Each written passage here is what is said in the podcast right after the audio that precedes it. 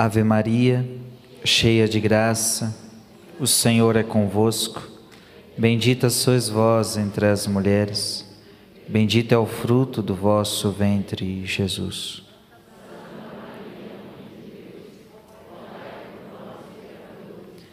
Agora e na hora de nossa morte. Amém. Amados irmãos e irmãs, esta é uma noite feliz. É uma das principais missas do ano. Uma das. É Natal. Mas não é Natal como o mundo celebra. Não. É o verdadeiro Natal. Não existe Natal sem missa. Não existe Natal de cumilância. Ora, um Natal de cumilância, um Natal de embriaguez, que é o que todo mundo vai passar aí hoje. Vão comer até não aguentar mais, até sentir vontade de vomitar. Porque nunca viu tanta comida, comida que nunca vê uma vez por ano na mesa. Vai querer comer até vomitar, portanto já comete o pecado da gula. E muitos vão se embriagar hoje à noite. Isso não é o Natal do Senhor. Aliás, é, é de entristecer o coração do Senhor você passar um Natal assim, pecando com a gula e pecando com a embriaguez. Então é, é, é um pecado cruel. Hoje não é dia para pecado. Hoje não é dia para pecar. Hoje é dia para eu ver a santidade desse menino e viver a santidade na minha vida. É claro, é claro que é momento de reunir a família. É claro que é momento de comer uma comida gostosa, de confraternizar. Aliás, estamos em festa, o menino nasceu, então a gente se confraterniza, a gente celebra. Mas o mais importante não é a comida. O mais importante não é a família. Não é aniversário das, do seu pai, não é aniversário da sua mãe. Não é aniversário de ninguém. Talvez alguém esteja fazendo aniversário nesse dia. Aí é outra história. Mas o aniversário não é, não é festa de ninguém. É festa do menino. Hoje é dia de Jesus. Hoje é dia que a gente celebra o seu nascimento. Não que Jesus começou a existir agora. Ele sempre existiu. Mas ele quis se encarnar. Ele quis vir ao nosso encontro. Isto é belo.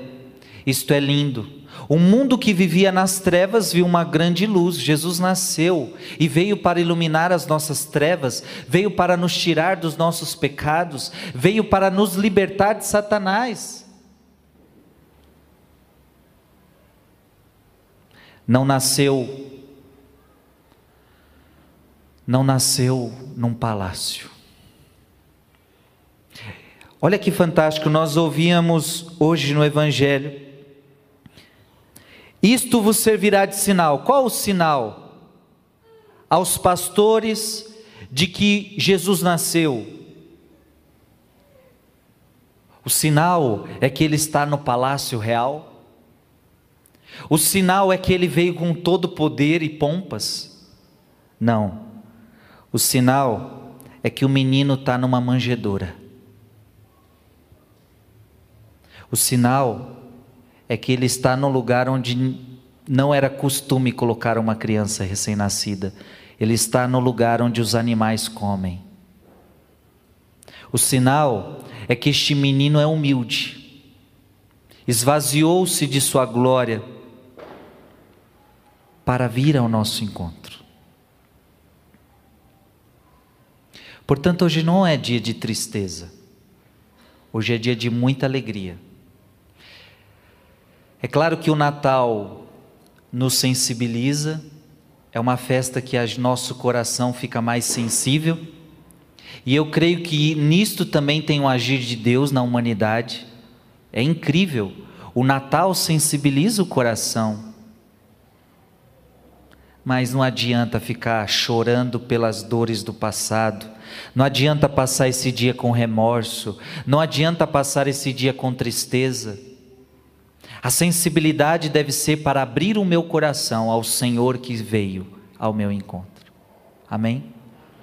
Com alegria, diga para quem está do seu lado: é Natal. Se alegre. Diga para ele: não tenhas medo. O menino nasceu. Aplauda Jesus.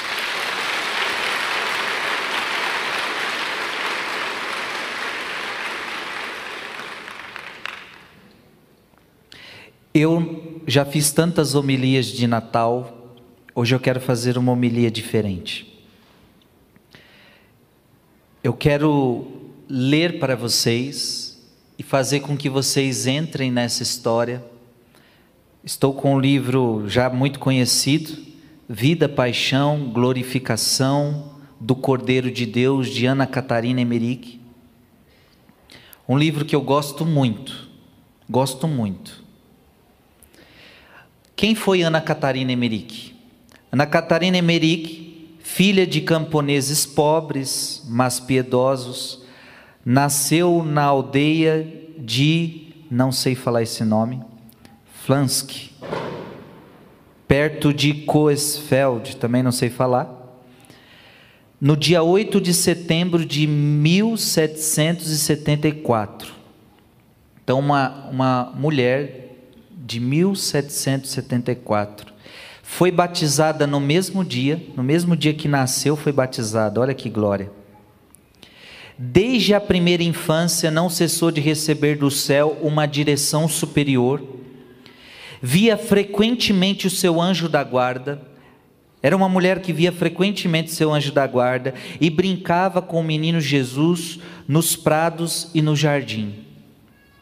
A mãe de Deus, a rainha do céu, apresentava-se-lhe muitas vezes e também os santos lhe eram bons e afetuosos amigos. Quando era criança, ela falava com toda a simplicidade das visões que tinha e fatos íntimos, pensando que todas as crianças tinham visões. Porém, vendo, porém, que se admiravam das suas narrações, começou a guardar silêncio, pensando que era contra a modéstia falar destas coisas. Ana Catarina Emerick foi beatificada pelo Papa João Paulo II em 2004, se eu não me engano foi beatificada pelo Papa Bento, ou melhor, pelo Papa João Paulo II, portanto é uma beata, foi beatificada. Era uma mulher que se tornou freira, freira agostiniana, estigmatizada. Eu não vou aqui me deter na vida dela. Vamos separar outros dias para que vocês aprofundem sobre a vida de Ana Catarina Emerick. Mas é uma beata beatificada por João Paulo II, mística, estigmatizada, ou seja, tinha os estigmas de Cristo, tinha muitas visões, tinha muitas revelações. E portanto eu quero trazer para você, hoje, a revelação de Ana Catarina Emerick sobre o nascimento de Jesus. Eu quero abrir um parênteses e quero dizer que tudo que vou narrar aqui, você não é obrigado a acreditar, não é dogma de fé. É um texto que serve para alimentar a nossa piedade. Então, eu gosto de ler Ana Catarina Emerick, pois alimenta a minha piedade. Eu começo a refletir e amo mais a Jesus e amo mais a Maria quando eu leio. Então, não é você não é obrigado a acreditar. Eu confesso que acredito em muita coisa que ela fala. Ou na maioria. Mas você não é obrigado a acreditar. Até porque o que ela fala vai muito além da Bíblia. Agora preste atenção, ela não vai contra o texto sagrado, porque se ela fosse contra o texto sagrado, Logo, nós não poderíamos nem dar crédito a uma pessoa dessa. Mas tudo que ela fala não se opõe, não contradiz. Logo, se não contradiz, é aceitável e pode te ajudar. Amém? Mas, repito, você não é obrigado a acreditar. Você pode dizer assim: ah, não acredito em nada que essa mulher está falando. Você é livre para isto e não estará pecando se assim o fizer. Mas aqueles que se abrirem a esta meditação vão receber as graças de aumento de piedade.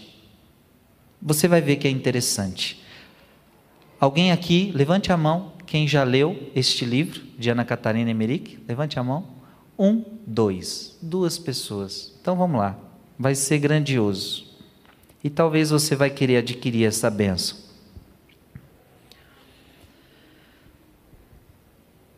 Eu vou lendo, mas vou fazendo você entrar na história. Amém? Olha para quem está do seu lado e diga: se prepare. Você vai entrar agora numa máquina do tempo. Eu quero levar você lá para Belém, tá bom?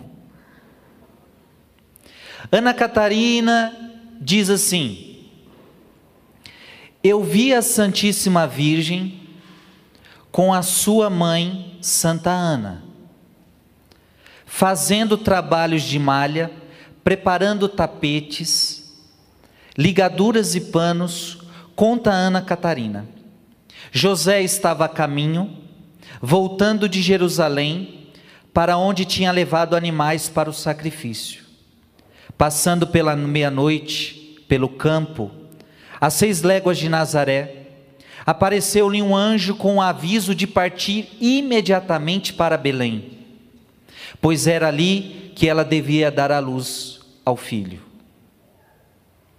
Ordenou-lhe também que levasse, além do jumento em que Maria devia viajar, uma, uma jumentinha de um ano, que deixaste esta correr livre e seguisse o caminho que ela tomasse.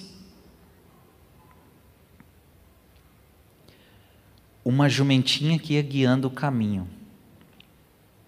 José comunicou a Maria e Ana o que lhe fora dito. Então se prepararam para a partida imediata. Ana ficou muito aflita. Olha, veja que Ana Catarina está falando da mãe de Maria, coisas que o Evangelho não fala para nós. Mas Maria tinha mãe, ok? Maria tinha mãe. Imagina a mãe de Maria vendo a gravidez de uma filha de 16 anos. Era aflição para a mãe. O Evangelho não nos conta nada sobre Ana. E Ana Catarina Emerick teve visões. Ana, a mãe de Maria, ficou aflita. A Virgem Santíssima, porém, já sabia antes já sabia antes que devia dar à luz o filho em Belém, mas na sua humildade ela se calou, ela se calou. Maria já sabia que deveria ter o Jesus em Belém. José foi avisado que o menino devia nascer em Belém. A vida dos filhos de Deus é uma mistura de alegria e de dor. Maria Santíssima tinham experimentado já em Nazaré, verificou por toda a vida e também então na viagem ao lugar abençoado onde o Filho de Deus ia descer à terra. A piedosa Ana Catarina narra: Vi José e Maria partirem acompanhados por Ana, Maria e alguns criados, até o campo de Ginim, ou Guinim. Então veja, quando José e Maria foram fazer a viagem para Belém, a mãe, Ana Catarina está dizendo, a mãe acompanhou Maria até determinado lugar e alguns criados, onde se separaram e se despediram comovidos. Vi a Sagrada Família continuar a viagem subindo a serra de Gilboa. Na noite seguinte passaram por um vale muito frio. Dirigindo-se a um monte, caiu geada. Maria, sentindo frio, disse: Essas coisas o Evangelho não narra.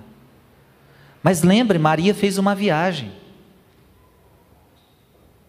Então eu quero que você entre na história. Maria fez uma viagem e na viagem ela sentiu frio. Geou naquele dia. Sentindo frio, Maria disse: Devemos descansar. Eu não posso continuar. José arranjou-lhe um assento debaixo de um terebinto, terebinto. Ela, porém, pediu instantaneamente a Deus que não a deixasse sofrer aquele mal, qualquer mal. Então Maria suplica a Deus para que nada de mal lhe acontecesse. Oh, logo, ela estava carregando o filho de Deus em seu ventre. Nenhum mal pode me acontecer. Por causa do frio. Então, Maria fez essa oração a Deus, então a penetrou tanto calor. Ana Catarina Emerick diz que, como ela pediu a Deus, em Maria começou a vir um calor, que ela deu as mãos para José para aquecer as mãos dele. José falou-lhe muito carinhosamente, ele era tão bom e sentia tanto que a virgem fosse tão penosa que a viagem fosse tão penosa. José estava José estava triste pela viagem penosa, vendo sua, a sua esposa grávida. Falou também da boa recepção que esperava achar em Belém. José então esperava achar uma boa recepção, estava entusiasmado. Celebrando o sábado numa estalagem, na manhã seguinte continuaram o caminho passando por Samaria. A Santíssima Virgem andava a pé. Às vezes paravam em lugares convenientes e descansavam. A jumenta, ora ficava atrás, ora corria muito para frente. Mas onde os caminhos divergiam, apresentavam-se, tomava o caminho bom e onde devia descansar, parava. A primeira coisa que São José fazia, Olha que, olha que interessante isso. A primeira coisa que São José fazia em cada lugar de descanso, em cada estalagem, era arranjar um lugar cômodo para a Santíssima Virgem sentar e descansar. Como um marido, como um esposo carinhoso, arrumava um bom lugar para Maria sentar. Quando a Sagrada Família chegou a dez léguas de Jerusalém, encontrou de noite uma casa solitária. José bateu à porta, pedindo agasalho para a noite. Gente, estava frio. Mas o dono da casa os tratou grosseiramente e negou-lhes abrigo. Então andaram um pouco adiante e, entrando num rancho, encontraram ali a jumenta esperando. Abandonaram esse abrigo antes de amanhecer. Em outra casa foram também tratados asperamente. José tomou pousada mais José tomou pousada mais vezes pelo fim da viagem, pois esta se tornava cada vez mais penosa para a Santíssima Virgem. Seguindo sempre a jumenta, fizeram deste modo uma volta de quase um dia e meio para o leste de Jerusalém. Rodeando Belém, passaram pelo norte da cidade e aproximaram-se pelo lado oeste. Pararam e pousaram afastados do caminho sob uma árvore. Maria apeou-se e consertou o vestido. Depois José a conduziu a um grande edifício que estava alguns minutos fora de Belém. Era a casa paterna de José, o antigo solar de Davi mas naquele tempo servia de recebedoria do imposto, do imposto romano. José entrou na casa. Veja que José está entrando e não está achando lugar para Jesus. José está querendo achar um lugar digno para Maria, como um bom pai. José entrou na casa, Os amanuenses perguntaram quem era e depois lhe leram a genealogia, como também a de Maria. Aparentemente, ele não sabia que Maria descendia também por Joquim, em linha direta de Davi. Maria foi também chamada perante os escrivães. José entrou com ela em Belém, procurando em vão pousada, logo nas primeiras casas, pois havia muitos forasteiros na cidade. Continuaram assim de rua em rua. Chegando à entrada de uma rua, Maria esperava com os jumentos, enquanto José ia de casa em casa pedindo agasalho, mas em vão. Preste atenção, em casa em casa, Jesus ia, José procurava abrigo, mas era em vão. Maria tinha de esperá-los, às vezes muito tempo, e sempre com o mesmo resultado: tudo já ocupado, não havia mais lugar para eles. Então disse José a Maria que era melhor ir a outra parte de Belém, mas também lá procurou em vão. Conduziu-a então ao, e ao jumento para debaixo de uma árvore grande, a fim de descansar enquanto ele ia à procura de hospedagem. Muita gente passou pela árvore olhando para Maria. Julgo que alguns também se lhe dirigiram perguntando quem era. Maria era tão paciente, tão humilde ainda tinha esperança. Mas depois de esperar muito, voltou José triste e abatido, pois nada arranjara. Os amigos dos quais tinha falado a Santíssima Virgem não quiseram recebê-lo. Lamentou-o com lágrimas nos olhos, mas Maria consolou-o. Olha o que Maria, olha o que Ana Catarina vê. José chorou, triste por não conseguir uma habitação para Maria. Maria o consolou.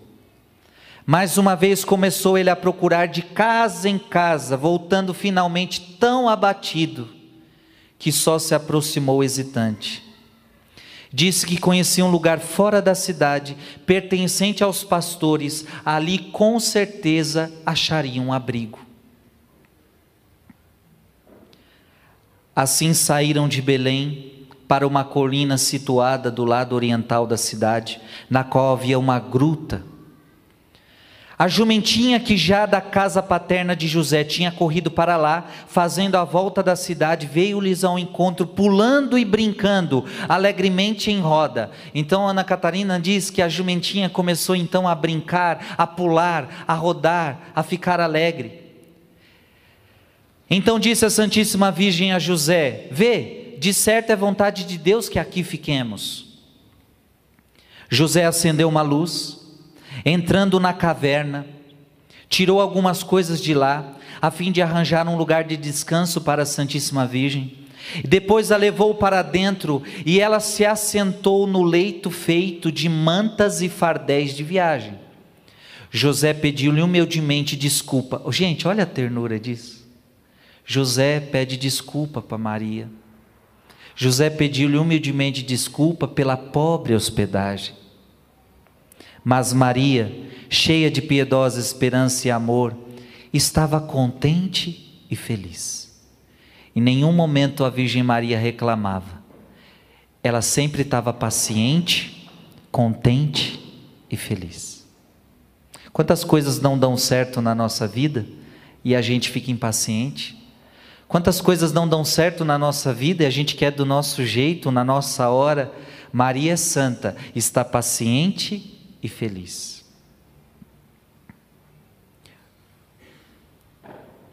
José buscou água num odre e da cidade trouxe pratinhos, algumas frutas. Vai imaginando essa história. Maria precisou de água, Maria precisou de comida, Maria estava grávida, Maria estava para dar luz, então José buscou água num odre e da cidade trouxe pratinhos, algumas frutas e feixes de lenha miúda. Buscou também brasas, estava frio, então logo José começou a acender brasas para esquentar e fogo para preparar a refeição. Depois de ter comido e feito as orações, deitou-se Maria no leito. José, porém, arranjou o seu leito à entrada da gruta. Então Maria ficou lá dentro da gruta, José arrumou um lugarzinho fora da gruta para ficar. Maria Santíssima passou o dia seguinte, o sábado, na gruta, rezando e meditando com grande devoção. Você está entendendo, sim ou não? O que que Maria ficou fazendo esperando Jesus vir? Rezando. Você imagina a oração de Maria nesta gruta. Você imagina a Virgem Santíssima esperando o seu filho. Imagine a oração desta mulher com o menino no seu ventre. De tarde, José a levou através do vale à gruta que servira de sepulcro a Marabá, ama de Abraão. Depois, terminado o sábado, veio reconduzi-la à primeira gruta. Maria disse a São José que à meia-noite desse dia, Olha, preste atenção nisso. Olha para quem está do seu lado, diga, preste atenção. Maria disse a São José que à meia-noite desse dia chegaria a hora do nascimento do seu filho, pois teria passado nove meses desde a anunciação do anjo. José ofereceu-se para chamar algumas mulheres piedosas de Belém para assisti-la, mas Maria se recusou. Maria fala para José: meia-noite, eu vou dar a luz, porque vai completar os nove meses que o anjo me falou. José fala: se você quer ajuda, você quer que eu chame alguém para te ajudar no parto? E Maria disse: não, não precisa.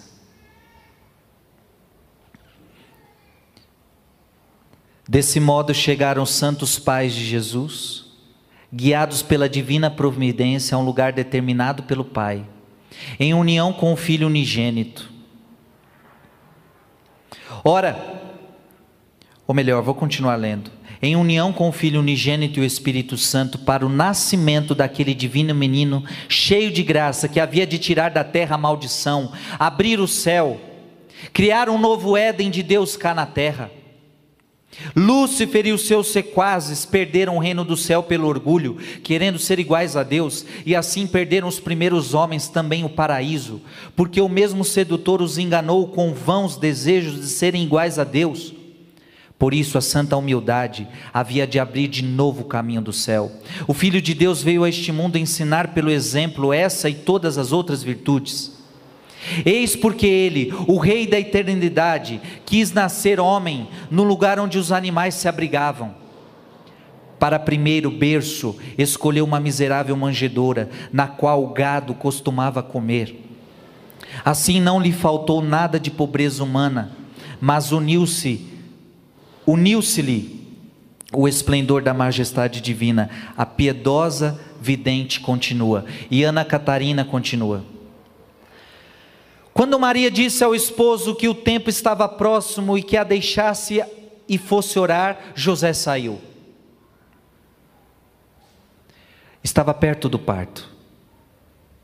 José estava consolando, ajudando, dando água, dando comida, sendo aquele marido. Quando Maria sentiu que estava perto, ela falou: se retire. E José saiu da gruta. José saiu, recolheu-se ao leito para rezar. Ao sair, voltou-se mais uma vez para fitar a Santíssima Virgem. E aí José deu aquela fitadinha no, na, na gruta. E ele viu a Virgem como rodeada de chamas. Toda a gruta estava iluminada, como por uma luz sobrenatural. Eu acredito nisso, você não acredita não? Ora, a mulher santa estava ali, naquela gruta, o Deus Todo-Poderoso no ventre dela. E você acha que eu não vou acreditar num negócio desse? Que naquela gruta, quando José olhou, viu uma luz sobrenatural sobre aquela mulher. Oh, o céu inteiro estava voltado para aquela mulher, os anjos, todo mundo estava voltado. A criação toda esperava aquilo. Preste atenção. Então, então entrou com santo respeito na sua cela e prostrou-se por terra para orar. Veja, um clima de oração profundo. José e Maria orando o tempo inteiro. Eu estou falando, eu quis trazer isso hoje porque são coisas que a Bíblia não conta. A Bíblia, se a Bíblia fosse contar tudo, era necessário livros e mais livros que não caberiam no mundo. Viu o esplendor em volta da Santíssima Virgem crescer mais e mais. Ela estava de joelhos, preste atenção, ela estava de joelhos coberta de um vestido largo, estendido em redor, sem cinto. À meia-noite, ela ficou extasiada. E levantada acima do solo, tinha os braços cruzados sobre o peito. Não vi mais o teto da gruta, uma estrada de luz abria-se por cima até o mais alto céu com crescente esplendor. Maria, porém, levantada da terra em êxtase. Olha que forte isso. Ana Catarina, você não é obrigado a acreditar, mas Ana Catarina está dizendo que Maria entrou em êxtase.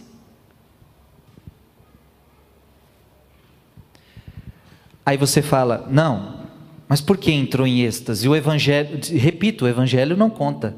Isso é uma visão que Ana Catarina Emerick está tendo.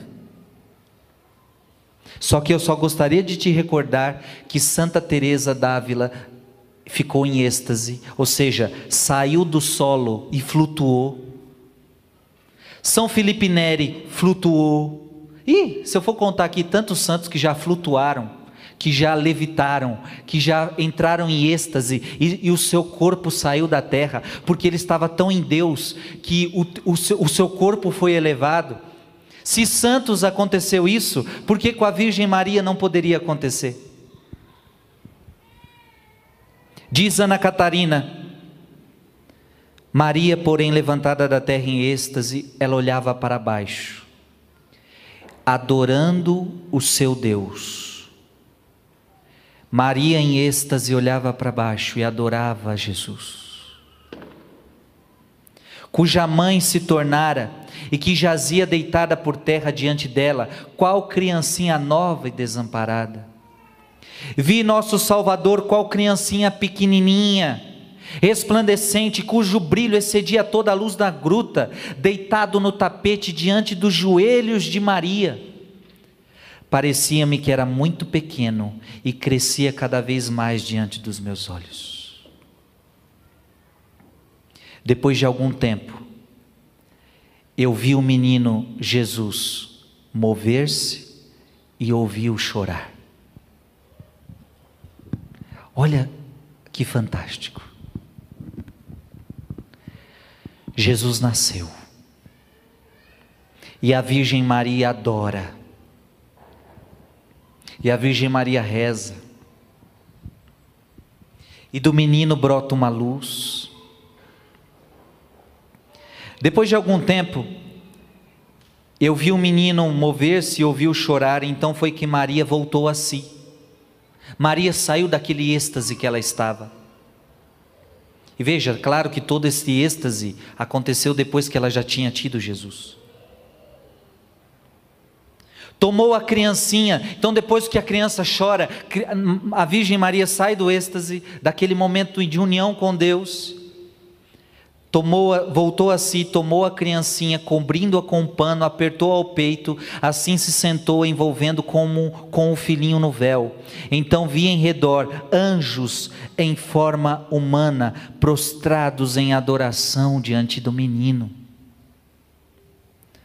A Bíblia diz: todos os anjos devem adorá-lo, e os anjos adoravam o menino Jesus. Cerca de uma hora após o nascimento, Maria chamou José. Depois de uma hora, chamou José, que ainda estava rezando. Chegando-se-lhe perto, prostrou-se-lhe o esposo em frente, em adoração, cheio de humildade e alegria. Quando José entrou na gruta, o que, que ele fez? Ele se ajoelhou e adorou Jesus.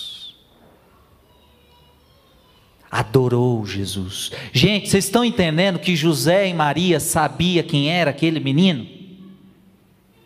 José e Maria adoravam Jesus. Só depois que Maria lhe pediu que apertasse, que apertasse de encontro ao coração o santo dom de Deus, foi que se levantou, recebendo o menino Jesus nos braços e louvando a Deus com lágrimas de alegria. Coloque essa imagem na sua cabeça. José segurando Jesus no colo e começou a chorar de alegria. Assim como um pai, quando vê um filho nascer, chora de alegria.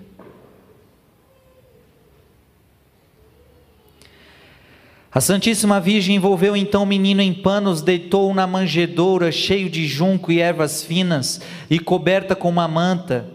A manjedoura estava ao lado direito, na entrada da gruta. Os santos pais, tendo deitado o menino no presépio, ficaram-lhe ao lado, cantando salmos. Então deixaram o menino e começaram a rezar. José e Maria cantavam salmos. Veja o que a família de Nazaré fez. O tempo chegara a consumação. O Verbo se fez carne.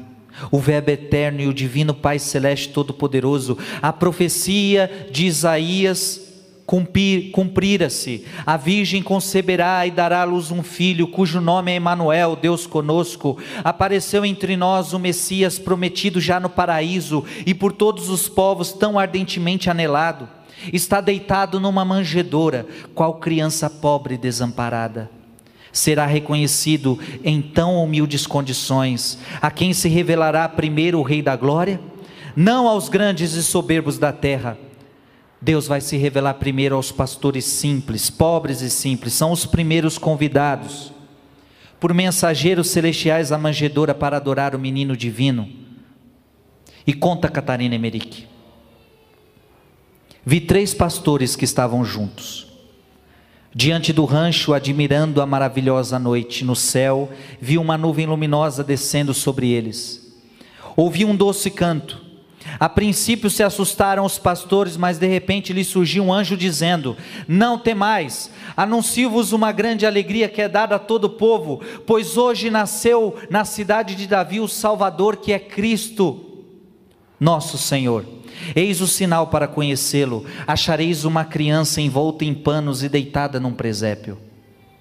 Enquanto o anjo assim falava, aumentava o esplendor em redor, e vi então cinco ou sete anjos grandes, luminosos e graciosos, diante dos pastores, seguravam nas mãos uma fita, como de papel, na qual estava escrito uma coisa, em letras do tamanho de um palmo Ouvi-os louvar a Deus e cantar glória a Deus nas alturas e paz na terra aos homens de boa vontade.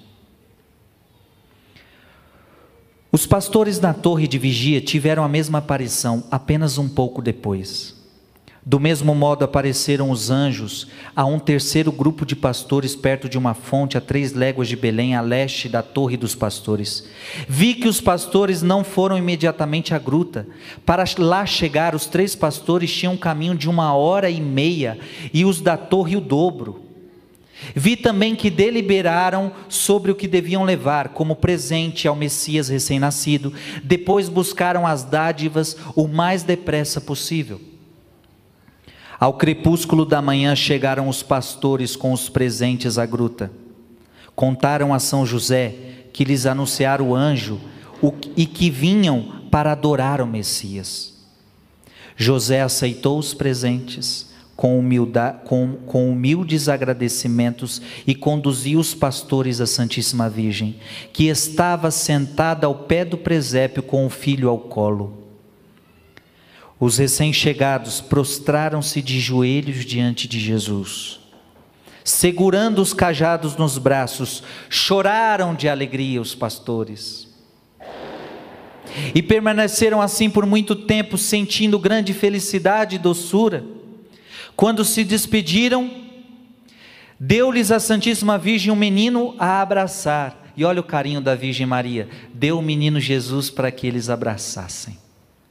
Os pastores adoraram, os pastores abraçaram. De tarde vieram outros pastores com mulheres, crianças trazendo presentes. E eu já estou terminando. Alguns dias depois do nascimento de Jesus, estando José e Maria ao lado do presépio, olhando com grande e íntima felicidade para o divino menino, apro... olha isso aqui, gente, preste atenção. Dias depois, Jesus já tinha nascido, Olha o que Ana Catarina Emerick narra. Aproximou-se de súbito, de repente, o jumento. E o que, que o jumento fez? Caiu de joelhos, baixou a cabeça até o chão e começou a adorar Jesus.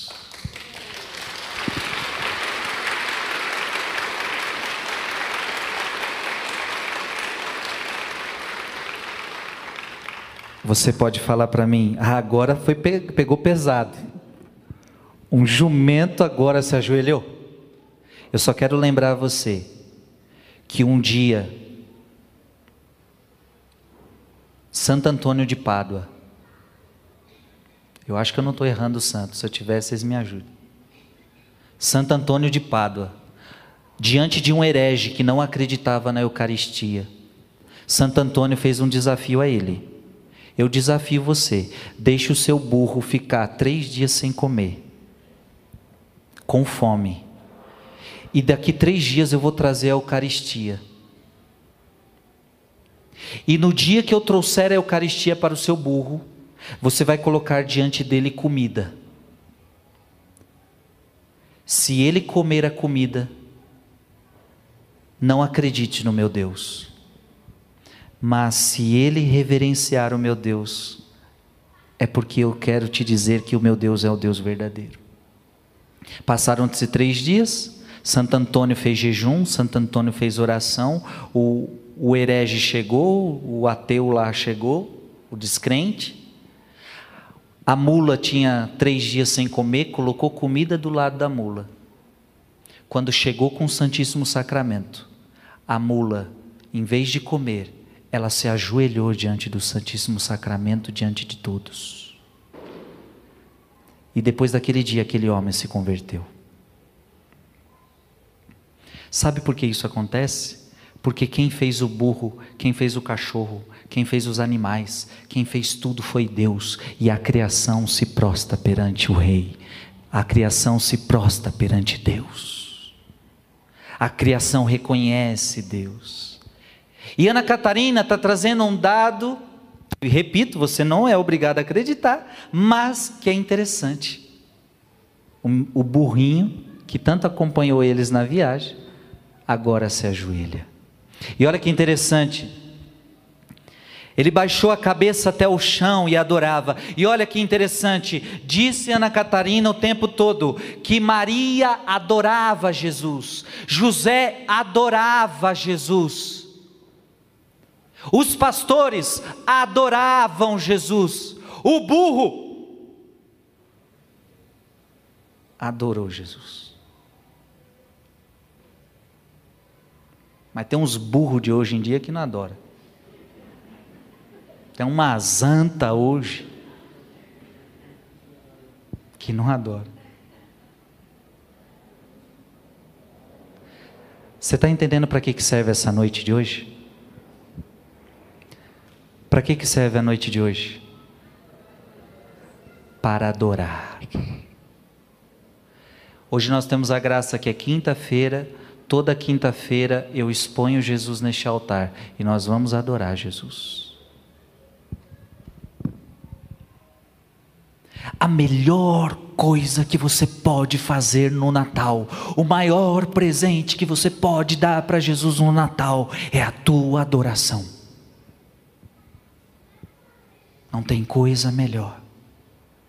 Eu te adoro. Hoje de manhã tive a alegria de ficar uma hora diante dele, diante do Santíssimo Sacramento, adorando.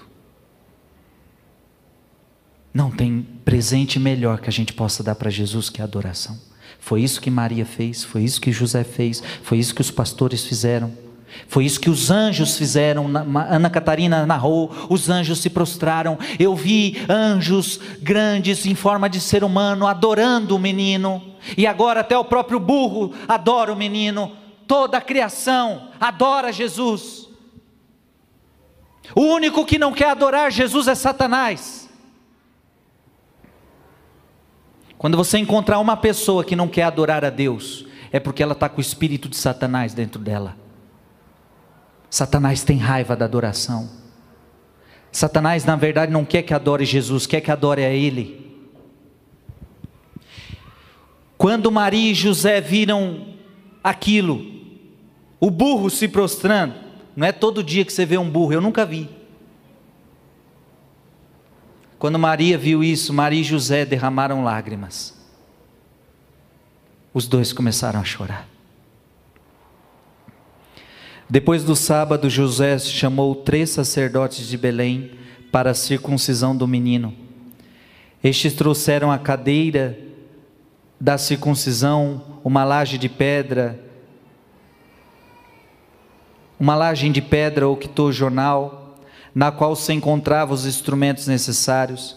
Ao nascer do dia teve lugar a circuncisão. Oito dias depois do nascimento do Senhor, vi que um anjo apareceu ao sacerdote, apresentando-lhe o nome de Jesus escrito numa lousa. O menino Jesus chorou alto. Depois da santa cerimônia, José recebeu do sacerdote e depositou nos braços da Santíssima Virgem. E aqui eu termino. Na tarde do dia seguinte chegou Isabel, com um velho criado à gruta Houve um grande regozijo. Isabel aportou o menino ao coração. Veio também Ana, a mãe de Maria, com o segundo marido, com o segundo marido e Maria Eli.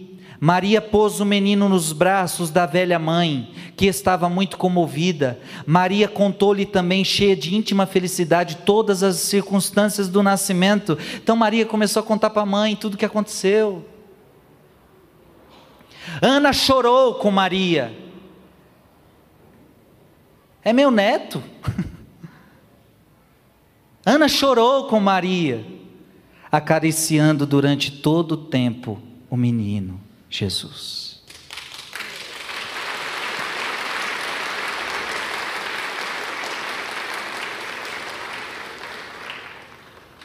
Deu para voltar no tempo? Deu? Ana Catarina é uma mulher esplêndida que faz a gente voltar no tempo. Eu só li o Nascimento, se eu fosse ler, ixi, ela é maravilhosa, principalmente a paixão e a morte e a ressurreição. Aliás, foi aqui que o Mel Gibson se inspirou para fazer o seu filme. Hoje é Natal. Adoremos o menino Jesus. E não derrame lágrimas de tristeza mas derrame lágrimas de alegria. Amém? Eu não sei se as suas lágrimas são de tristeza, mas hoje não derrame lágrimas de tristeza, derrame lágrimas de alegria, porque o menino nasceu. Amém? Eu quero convidar você a ficar de pé, me dá um lá maior, vamos terminar cantando.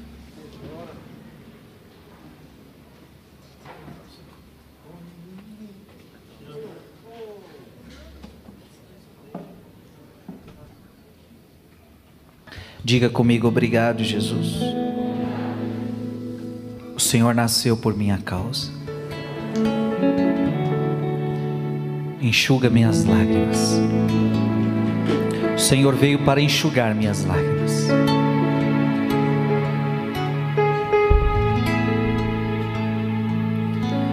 Porque choras, porque choras Filho amado meu, filho amado meu, porque te preocupas, porque te preocupas, contigo sempre estou, contigo sempre estou, todo choro pode durar uma noite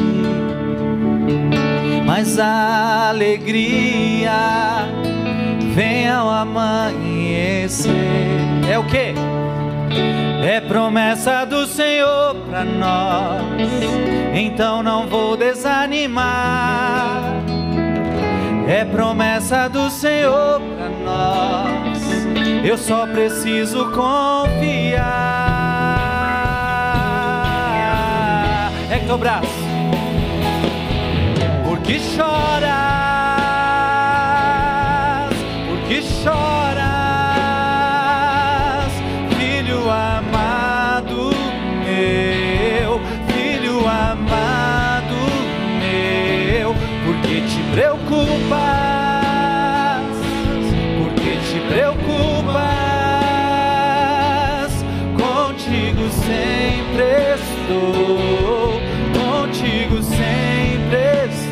todo choro, vai. Todo choro pode durar uma noite, mas alegria, mas a alegria vem ao amanhecer. É promessa do Senhor, é promessa do Senhor para nós. Então não vou desanimar.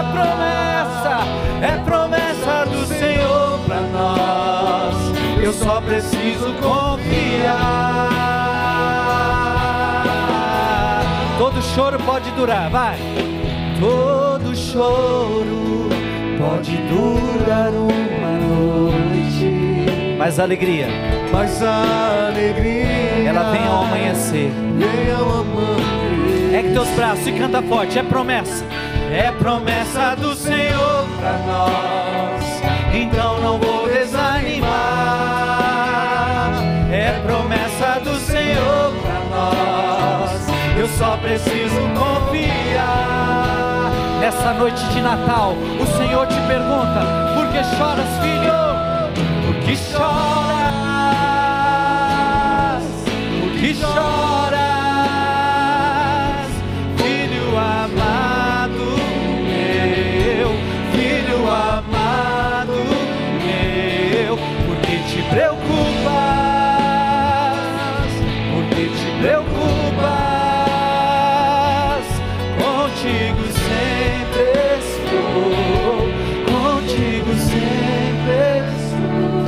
É teus braços.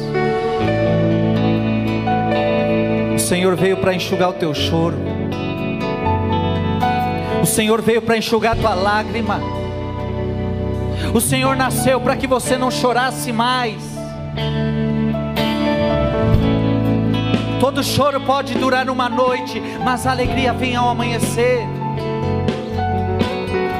Jesus é a luz que veio iluminar o seu dia, Jesus é a luz que veio iluminar suas trevas.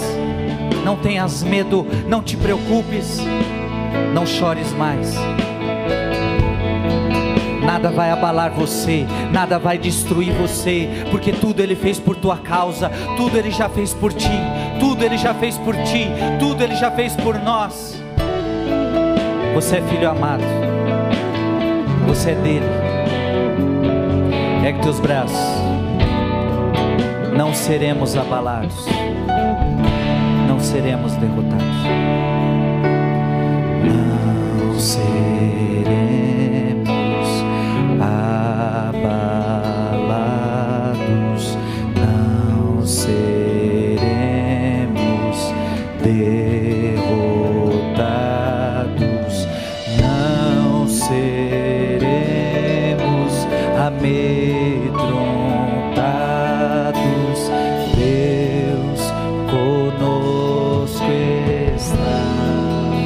Vai. Não seremos.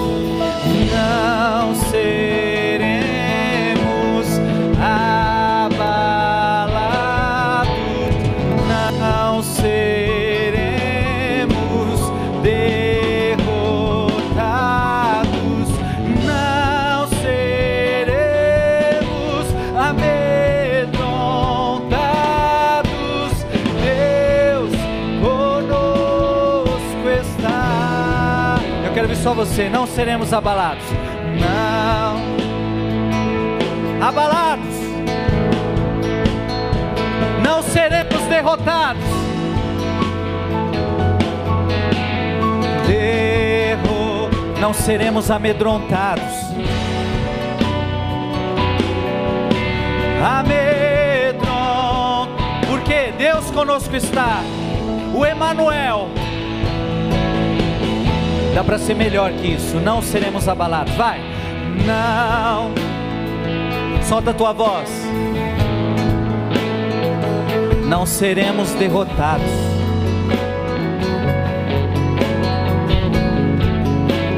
Não seremos amedrontados.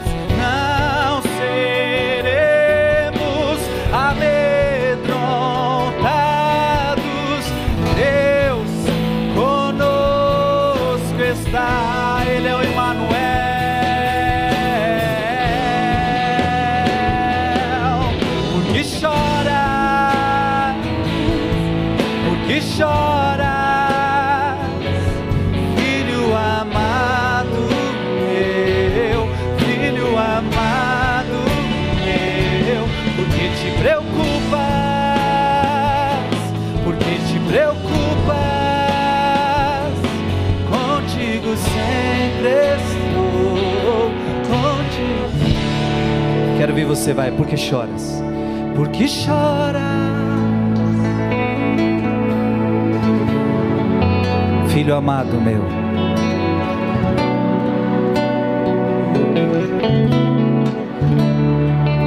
por que te preocupas? Por que te preocupas?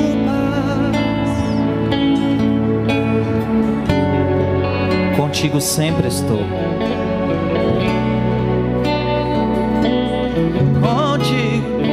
Para terminar, ainda você. Todo choro pode durar uma noite. Ah, mas o que? Vem ao amanhecer. É promessa, vai. É promessa. Então não vou desanimar. É promessa, é promessa do Senhor para nós. Proclama mais uma vez para tua família, para tua casa. Todo choro pode durar uma noite. Todo choro pode durar uma noite. Mas a alegria vem ao amanhecer. É promessa, é promessa do Senhor para nós. Então não vou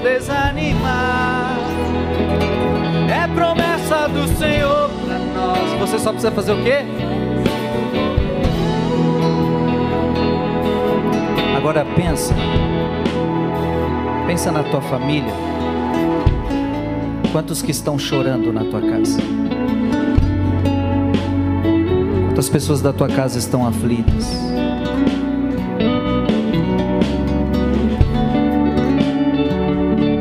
Quanto choro na tua família? Quanto choro na tua casa?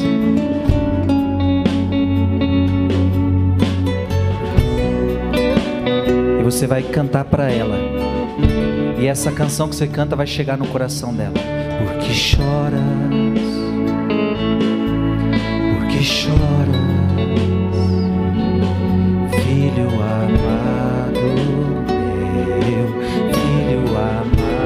Às vezes é seu marido que está em casa. Porque te preocupa? Teus filhos.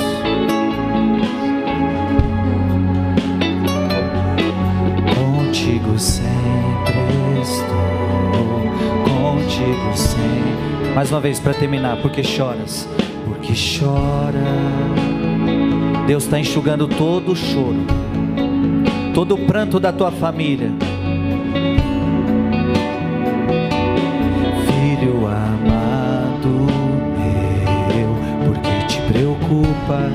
Por quê? Porque te preocupa? Contigo sempre estou.